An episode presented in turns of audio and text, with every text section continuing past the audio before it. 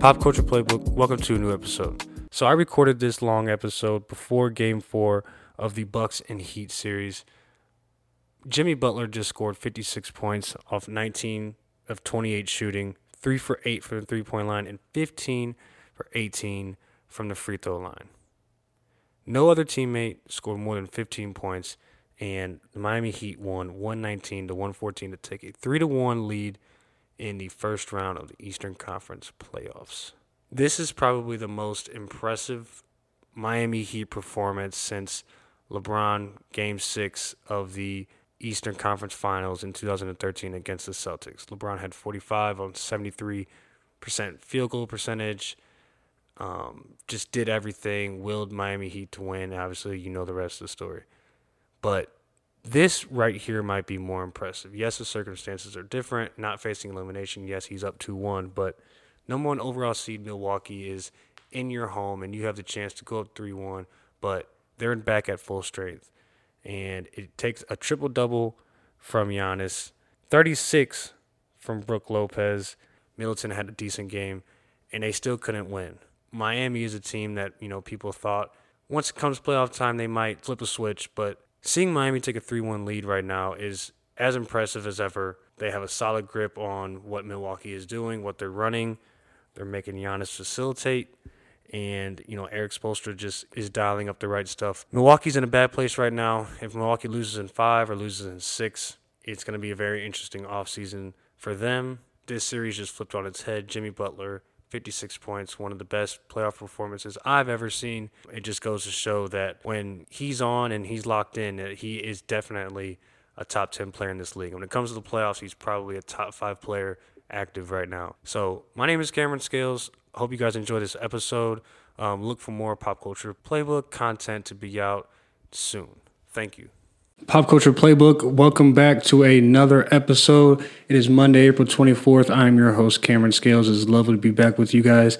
Today we have a shorter slate of NBA games on Suns. Have the Clippers down 3 1. Obviously, Kawhi has not been playing. He's been out the past two games with a sore right knee. They're calling it a knee sprain, but what I believe it is is something that the Clippers knew would what could possibly be a problem later on with, when they gave him that extension all the way back in October, which was, you know, yes, he is doing this load management thing all season. He hasn't been playing back to backs. Some nights he's not even traveling with the team.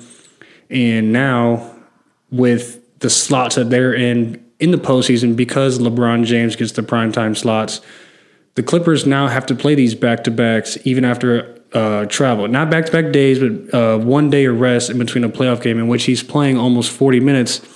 It's something Kawhi hasn't done all year. His body hasn't been used to it. Um, you saw in the first two games that he was dominant. It looked like the Clippers were going to be able to just kind of expose the Suns for their lack of depth and that Kawhi was going to just spearhead all of that. And even without Paul George, you figured that, you know, Kawhi was going to figure out how to get it done. He doesn't. Devin Booker has erupted in this series. KD has been KD. The bright spot in this series for the Clippers, though, has been Russell Westbrook. And we'll get into him real quick. Um, not only has he been playing great defense, but his jumper has been falling. He's been getting to the basket. And what you see right now with Russell is the version of him that everybody pretty much had known him to be before he got to the Lakers. And this is basically the Russell that the Lakers wanted to get. For obvious reasons, his play style wasn't going to fit with AD and LeBron. Um, I just think they were the last people to find out. The Lakers didn't really give him any confidence. The Lakers fans didn't let Russell breathe after, you know, a struggle or, you know, a bad week. And it turned into what it did. And, you know, he didn't move cities and get a new, uh, different opportunity. He went right across the hallway and got a different opportunity that he's been longing for for the past two seasons, and now he's flourishing. Will Russell be able to keep the Clippers from uh, losing in five games? I don't know. The series is heading back to Phoenix, so um, it'll be a, it'll be a tough challenge. I think it's been nice for all the Russell Westbrook fans out there to see this resurrection. He deserves it. And not only does he deserve it, I think that it's a bright spot and something good to see in the future uh, for whatever team he's on. Whether that's going to be a winning team, I don't know. Whether that's a team that's just kind of in the middle of the pack and will let Westbrook get his 20 shots of a game, you know, let him turn the ball over a little bit and, you know, kind of play like the free player that he is. We'll see. But the Clippers being down their best two players, Zubac isn't playing the best. You have Plumlee coming in and playing all right. Trey Mann's been a good spot for them. They just don't have enough. And even a team like the Suns who, you know, don't have the much as much depth, they are playing Devin Booker and KD a lot of minutes. Devin Booker right now is averaging 43 and a half minutes a game. KD is right now, he is averaging 43.8 minutes a game.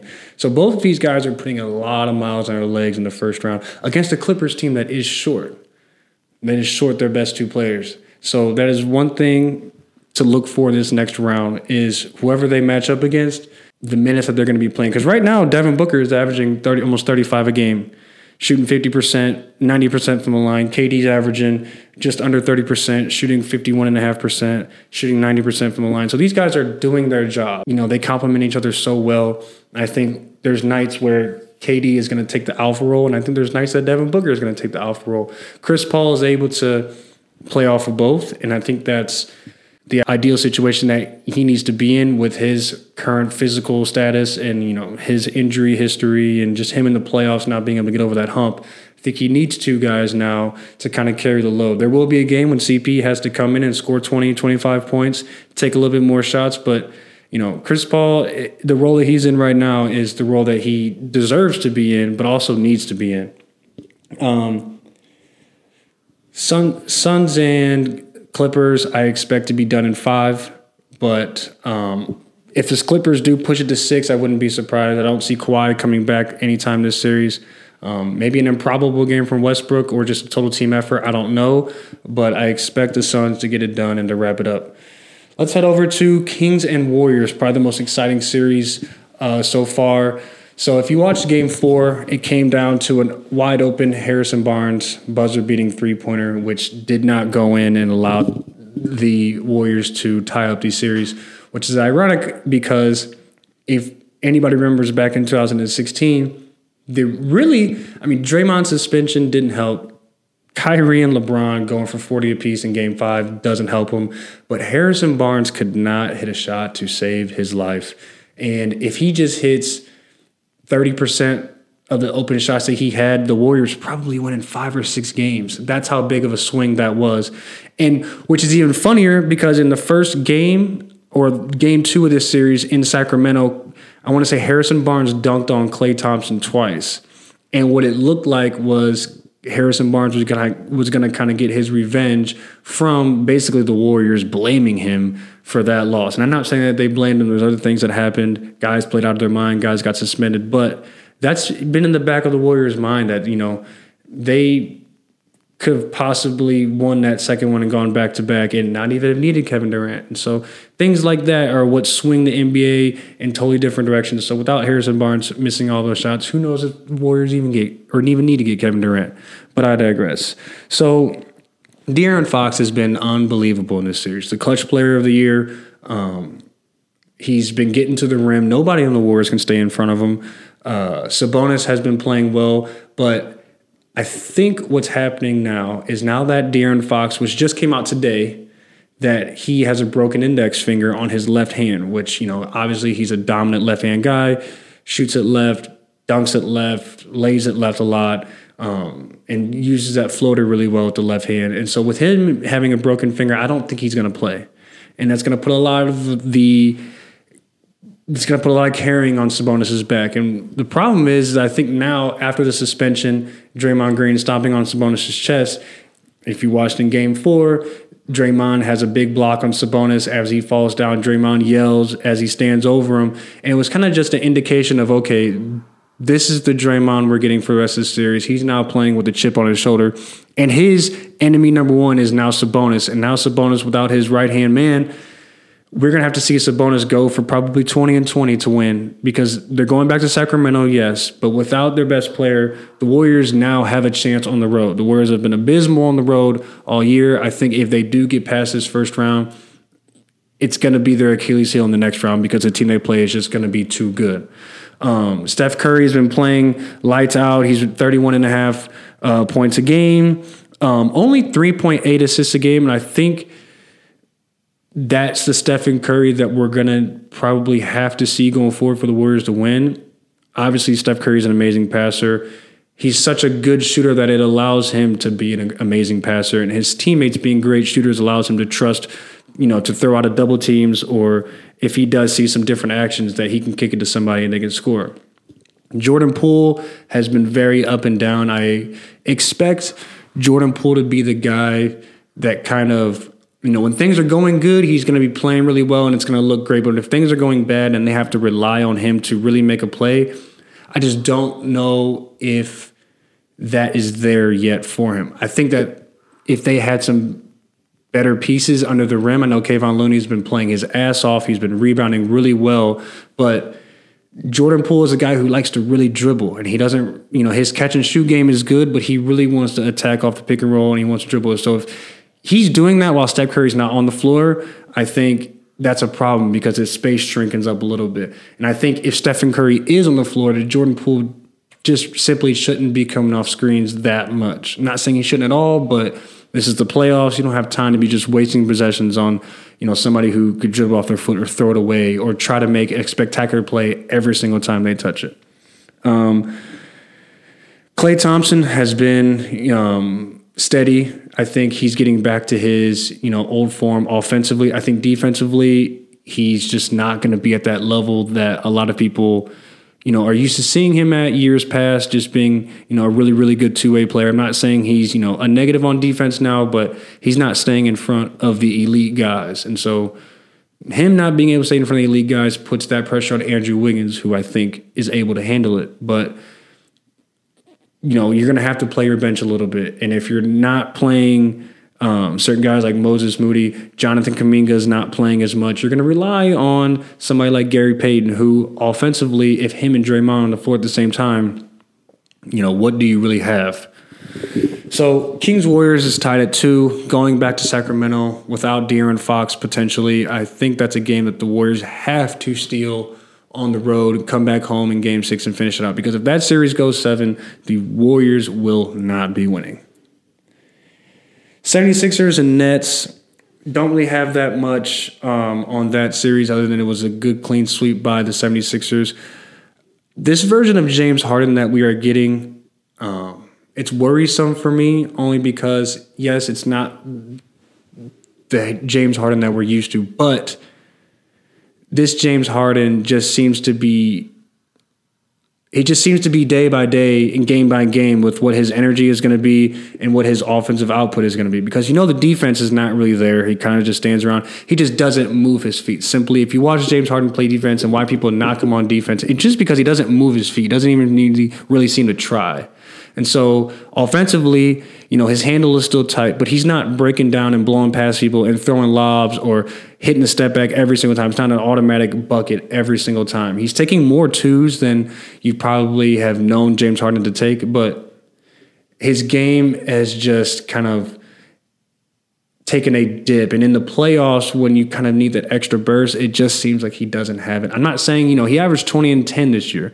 which – by any other metric besides this year would be amazing. I know the scoring is inflated, some of the assists are inflated, but by any every other metric, James Harden had a fantastic year. Joel Embiid is probably going to win MVP. Um, his antics with kicking people and James Harden hitting people below the belt, I just think that's such a it, it's a it really only happens in the playoffs, but it's it's such a weird thing that can happen in the game where your emotions take over and I don't know what it is with guys that want to you know, inflict that on other people.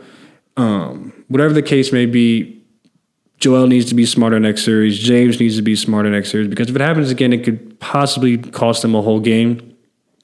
The Nets, on the other hand, um, obviously Mikal Bridges was a bright spot for them all season. That he was there. Cam Johnson, he's going to be a free agent this summer, but I think that he um, showed his value. I think that the Nets want to bring him back, and they should um, he's going to be demanding a lot, but I think a player like Cam Johnson is somebody who, as they get just a little bit older, they're only going to get better. I don't think that he's maxed out. Mikal Bridges is a max guy. I think he's proved that, which is something that even a season ago, I don't think a lot of people would even have thought of. Um, his just array of shots that he can hit, I think it surprised a lot of people. Surprised me even. Um, his ball handling is better than people think, and he plays all 82 games. I mean, how could you not? How could you not like that about somebody? I know the NBA is, you know, next year in their CBA, they got guys playing a minimum of 65 games, and there's jokes that oh, Mikal Bridges is going to be second team, first team All NBA because he played all the games. Well, availability is the best availability, and if you're injury free and you're available and they can count on you, I think that speaks for something. I think you can't take that away from somebody because they might not be as good as the other person. Well, yeah, they might not be as good, but they're on the floor every night. That 23 to 25 is coming every single game versus, you know, 30, you know, once a week. So, that's not to knock anybody, but, you know, somebody who's played all 82 games, I think you just got to give him that nod. I think there should be an award for it for every single guy who plays all 82 games with a certain amount of minutes that you know need to be required. I think there should be an award for every single player, whether that's a money bonus. If you play all 82 games and you play however many thousands of minutes, I think you should get a million dollars at the end of the year. That's just me. As far as the Nets' future, I don't really know. The Nets had a losing record uh, post KD and Kyrie leaving, um, KD and Kyrie really put put the Nets in a good spot, keeping them at that number six seed all season. Shout outs to them, I guess. But uh, after they moved on, you kind of just tell that the Nets slowly but slowly were kind of just trickling into you know lower, you know below mediocre, below average team. Knicks and Cavs. Let's go to this one. So on Twitter the other day, I tweeted out Jalen Brunson is the best 26 year old in the world, and I got most of the replies I got were pictures of Jaylen Brown and um, Devin Booker. People showing me their age, and I get it. Devin Booker is an all star. Devin Booker is a superstar. Jaylen Brown is an all star. Jaylen Brown can be a superstar potentially. Here's my thing Jalen Brunson is doing something under the pressure of being a Knick that just hasn't been done in years. I know Julius Randle is a bright spot for them. I know Julius Randle, you know, is an all star and he's revitalized a lot of what they have going on. Coach Thibs has, you know, retooled that whole team and got them to play defense. And they've got guys like Obi Toppin, who people just thought were a dumper. They've turned him into an athletic rebounder who can also hit wide open jump shots. Immanuel Quickley, who's up for six man of the year. They've got Isaiah Hartenstein, who's a um, rim protecting center, Mitchell Robinson, who has emerged as somebody who everybody thought that he was going to be. Uh, RJ Barrett has been a bright spot at home, at least. And so you've put together this team, but Jalen Brunson has not only turned into the best player, but the heart and soul of this team and of this franchise. You could just tell how the fans react to when he scores, when he makes plays. It's that you know, when you the Knicks have a really good point guard and he's their best player on the team and he scores and he just makes all the right plays and he's just this mature, tough, just minded guy that, you know, New Yorkers love, it just all formulates into the perfect formula. And I think Jalen Brunson right now holds the title for the best 26 year old in the world. And we'll see next round what happens. I do expect the Knicks to take out the Cavs in six games. I don't think it'll happen in five. I think Cleveland will go home in game five and will win. Donovan Mitchell will have a good game. We will get to him in a second. Back to Jalen Brunson. The kid's been, well, the guy's been, he was the number one player in the 2015 class. He won a national championship at Villanova. No, he didn't, wasn't one and done, but he went and he won. He got to the NBA and has been has been good ever since he got into the NBA. Yes, he was playing second fiddle to Luka Doncic, but so would everybody else in the league besides maybe five guys. And it was a mistake for Dallas to let him go. And then he got to New York, and people thought that New York might have overpaid him by maybe $20 million. And now he looks like he's underpaid by about $50 million. So shout out to Jalen Brunson. Um, keep doing your thing. Love watching him play. Steady lefty, um, not knocking him off his spot. He's going to get to his spot. He's going to play off the pick and roll really well. He's going to pass it well, shoot smart shots, and he just, you know, he's just a steady, really good player. And I think he's going to be really good in the league for a long time. Um, Donovan Mitchell did not have a good game in game four. I believe he only had one made field goal in the second half entirely. Um, Donovan Mitchell is one of the best playoff scorers of all time. You know, that sounds weird to say. He hasn't been in the league for what, five or six years, but you know, Donovan Mitchell is is up there as one of those guys in the postseason where you know he's a threat to score 30 or 35 a game, and the New York crowd got to him, and I think that you know what is an interesting subplot in this whole series is that the Knicks actually wanted Donovan Mitchell first, and they got Jalen Brunson as a consolation prize. And now you have these two going head to head in the series. I think the crowd knows that even though they did want Donovan Mitchell, that they think, okay, now we got the right guy. We got the guy that we should have gotten all along. Our guy is now better than your guy. And we're in New York. You guys are in Cleveland. Like you guys haven't done shit since LeBron left. And you know Donovan Mitchell has kind of been the brightest spot since LeBron left that organization. But you know the Cavs are here, and they're down 3 1 to the Knicks, and it's unfamiliar territory uh, for Donovan Mitchell and for Julius Randle. So we're going to see how they how they respond with their backs against the wall. They're going to have a game at home to prove that you know they can score because this game these games have been very low scoring. The defense has ratcheted up on both sides. Um, and my key takeaway from this series will probably be the Cavs' decision on what they do with playing two bigs in the future. I know they signed Jarrett Allen to a lot of money, and they're going to sign Evan Mobley to a lot too.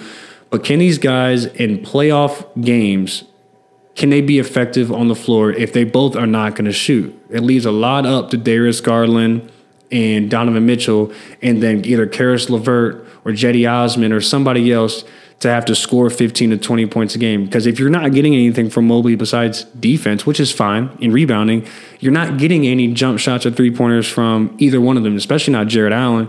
And so if one of them gets in foul trouble and they're both in foul trouble, what does that small ball five look like? What does that small ball lineup look like? Can it work in the playoffs? Yeah, I'm sure in the regular season you roll the ball up against the Hornets and you're down three guys to begin the game. Sure, it'll work. But now you're in a series where everybody's tendencies are on the table everybody's everybody's scheme and schematics are all on the table. And so now you have to figure out a plan on if you guys lose in five games to the Knicks in the first round, all eyes are pretty much going to turn into your lineup questions because Donovan Mitchell's probably going to be first team All NBA. Darius Garland ain't going anywhere. Caris LeVert is a good spot. You know, they gave Kevin Love away. They probably could have used him now.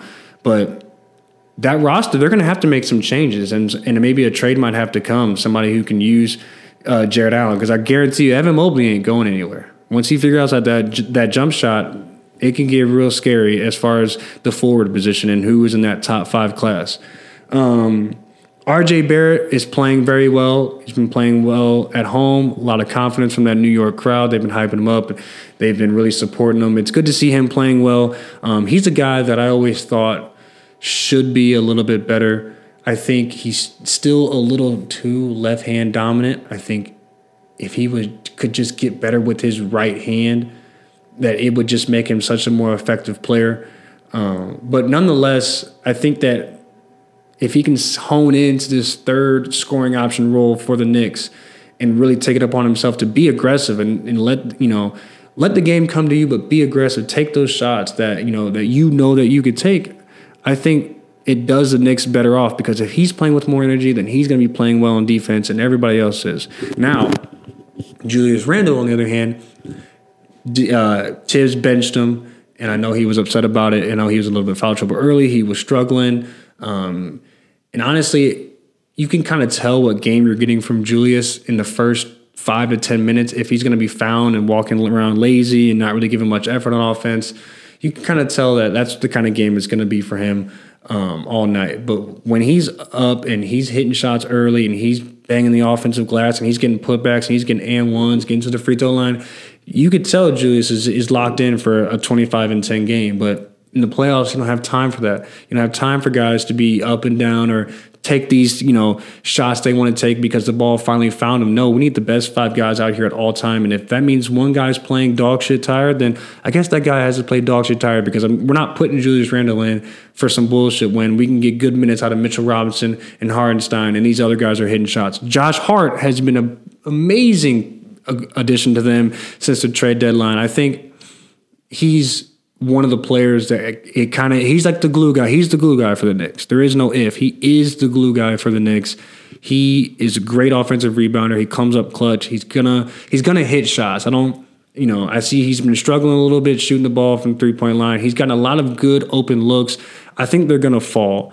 And he's a guy that not only plays well at home, he also plays really well on the road. So let's get to Celtics Hawks. Celtics, I feel like, are the team to be in the East.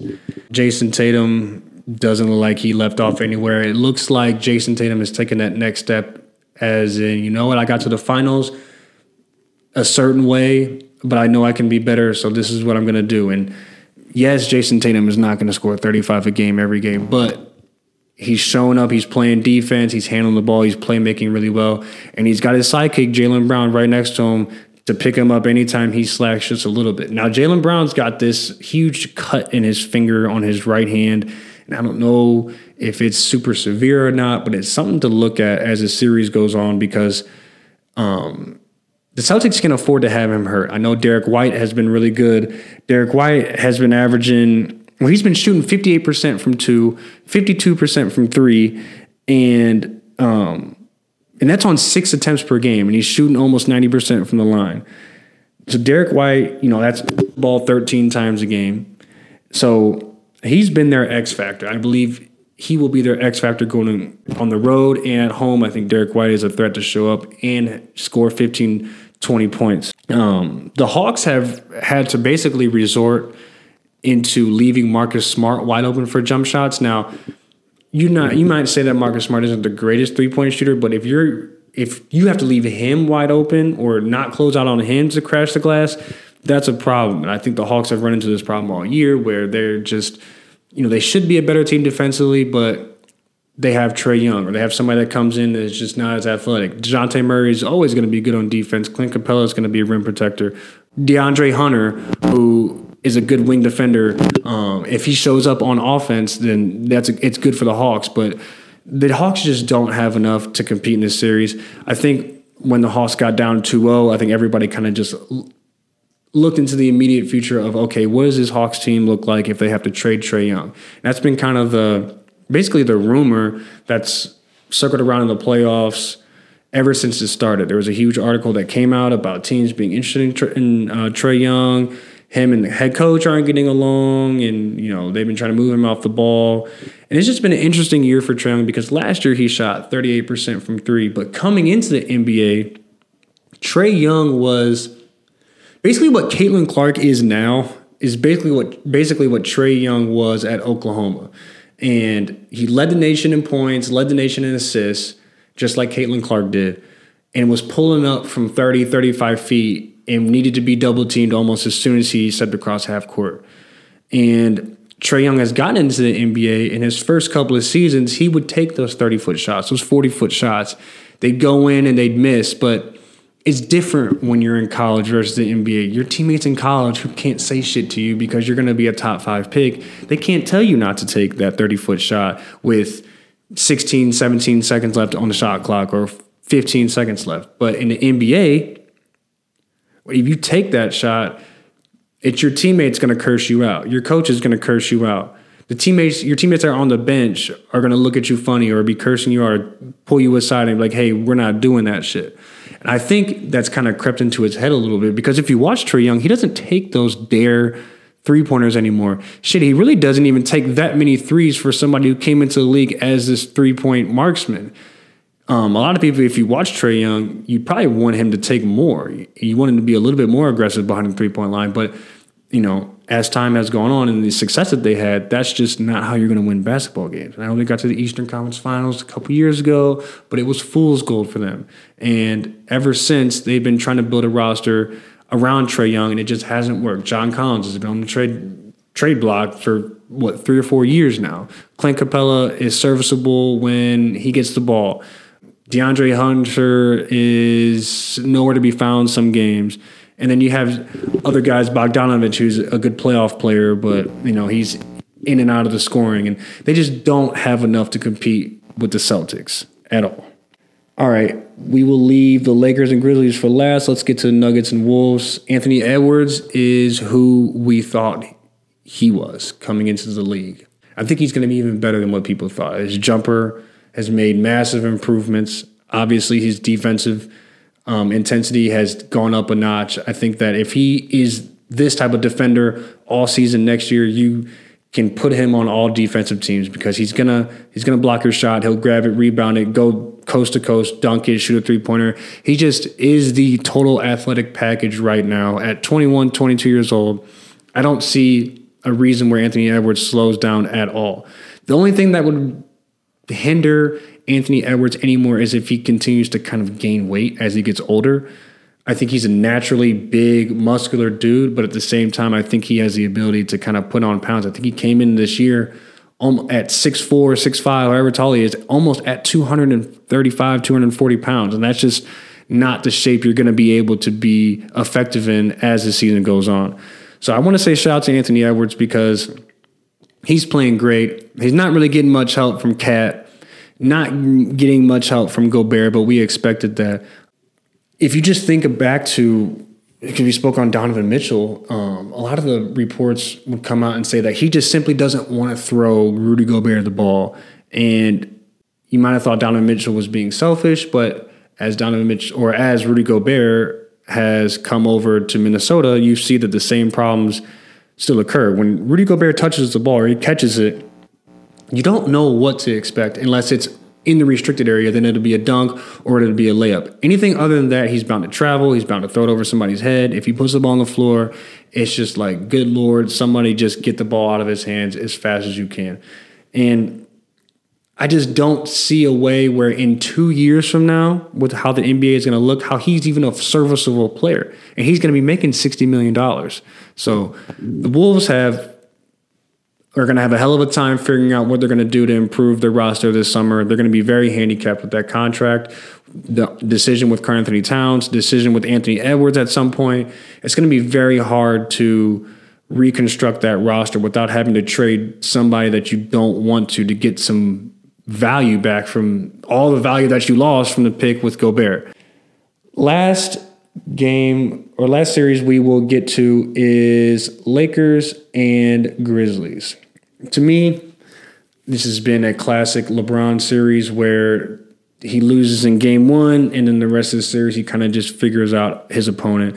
The Grizzlies, without Brandon Clarke and um, Steven Adams, it's just tough for them to. It's tough for them to to beat Anthony Davis inside because now all you have is Jaren Jackson Jr. Um, and other guys that have just kind of been fitting around and giving you serviceable giving you serviceable time. Now, Dillon Brooks, who has been kind of stirring the pot a little bit with LeBron, calling him old, saying he won't respect LeBron until he puts 40 on him, this and that. Well, mind you, Dillon Brooks is only shooting 32% from the field, under 25% from three point line. And he just has been a really, like, just a really bad spot for the Grizzlies this round. I know Ja Morant was out one game. Ja Morant comes back. The Lakers are up 35 to 9 at half. Ja goes for 22 straight in the fourth quarter, but that felt more like the Lakers kind of just ease off the gas pedal. And they still won by 11. The Lakers have another home game. Um, Crypto Arena has been really rocking. It's nice to see a postseason um, in LA. It's been the first one in LA since the pandemic. So just really nice to feel that Lakers energy. AD has been amazing defensively. He's averaging um, like 3.7 blocks a game. He has 15 blocks in his first four games. Just been absolutely dominant. I think in game one, he had about seven blocks. LeBron still hasn't had his monster game, but has been kind of cruising around 25, 28 points a game. Um, been shooting the ball off the catch and shoot uh, pretty well, actually. He's shooting it at a rate that I would like to see him shoot it even more at. I think he defenders give him too much space on his on a closeout. I think he could shoot over everybody, and there's not a shot LeBron hasn't taken. So why not take it? Austin Reaves continues to be Austin Reaves, honestly. Coming out of Oklahoma, he was a good basketball player. He was a bucket. And when he went undrafted, it surprised me because there's guys that go late in the second round that people are kind of just throwing their hands up at, and they're like, "Oh, he might be good. He's not good now, but he could be good in three years." And you never hear from him because he goes back overseas and he stays. So Austin Reaves, who will definitely get a good extension this summer, has been playing really well. Not only does he play well uh, with the ball in his hands, he plays well off the ball. He's a good rebounder. He plays very instinctively on defense and he's just uh, one of those role players that Le- like a LeBron team really, really always needs. It's that third or fourth scoring option that can kind of explode for 25 in a night. And if Austin Reaves can do that in the playoffs, that's just a huge bet. Um, obviously, LeBron and AD, if they stay healthy throughout the playoffs, I expect them to get to the Western Conference Finals. But this isn't a Grizzlies team that's just going to roll over. Down 2 1. I think if they do get down 3 1, there's no way they lose in five. But I do expect the Grizzlies to put up a really good fight in this game four.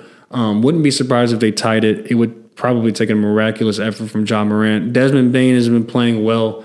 Um, I think he's a little bit better than what people think. I think he plays with the ball better than people think. He shoots the two pointer better than people think. And he can get to the rim. I know he's got shorter arms. He's kind of a, a, different build than what people are used to seeing, but he gets the job done. And he's a very, very impressive player to watch. And it is fun watching him. At all, let me get into the Bucks and Heat. So Miami taking game one was a surprise. Um, even after Giannis got hurt, Giannis took a bad fall hurts his back. That's something that a tall player, it's just not an injury that you're going to be able to get around. Jimmy Butler has been amazing. Whenever it's the playoffs, you count on Jimmy Butler to be that guy. Now that Tyler Herro is out, Duncan Robinson has had been re- resurrected from a coma. It seems like you just you never see him playing anymore.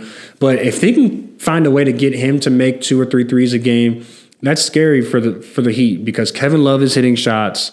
Gabe Vincent is hitting shots, Max Strus is hitting shots, and Jimmy Butler is going to be there. And so combine all of that in a, the Heat culture, and you got Erik Spoelstra coaching. You just can never count them out. Now, as far as the Bucks, they are the highest shooting three point team in the league. Um, they take the most attempts, and obviously all that is centered around Giannis being the sun, and, and you know him getting into the paint and dishing, or him getting into the paint, getting to the free throw line.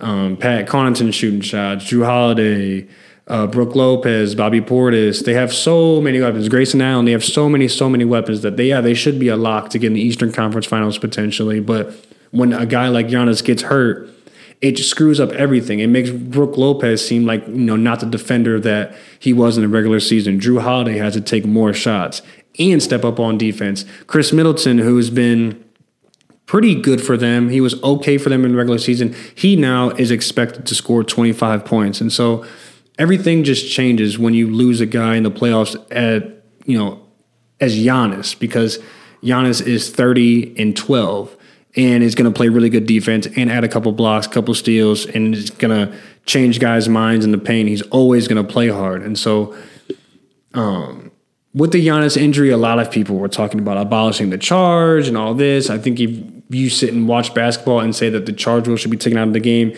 you just don't know what you're watching and that's my opinion on that. But Miami and Milwaukee is a is an interesting series. I do think it goes seven games. I think Miami is gonna max out in round one. I think Milwaukee wins that series in seven, and they do win in seven because they're playing the last game at home, and I think Giannis will be back and will be healthy. But I'm not surprised that the Heat are, are where they're at. I think the Heat this summer are gonna are gonna get a free agent, and they're really gonna be back in that top three to four uh, conversation. Whether that's Dame Lillard or somebody else, I don't know, but count on Miami to um, really pick up some steam in this offseason for a number of free agents. All right, that'll do it for my first round of the NBA playoffs. I will be back talking with you guys um, either at the end of round one or in the middle of round two when things get a little bit more clear and we have a bigger idea on who will be getting to the conference finals. Um, I'm in a new little spot in my apartment in this little office space. Um, like I said, prior episodes, I, I, still am looking for guests. Um, don't be offended if I haven't asked you to be on my show.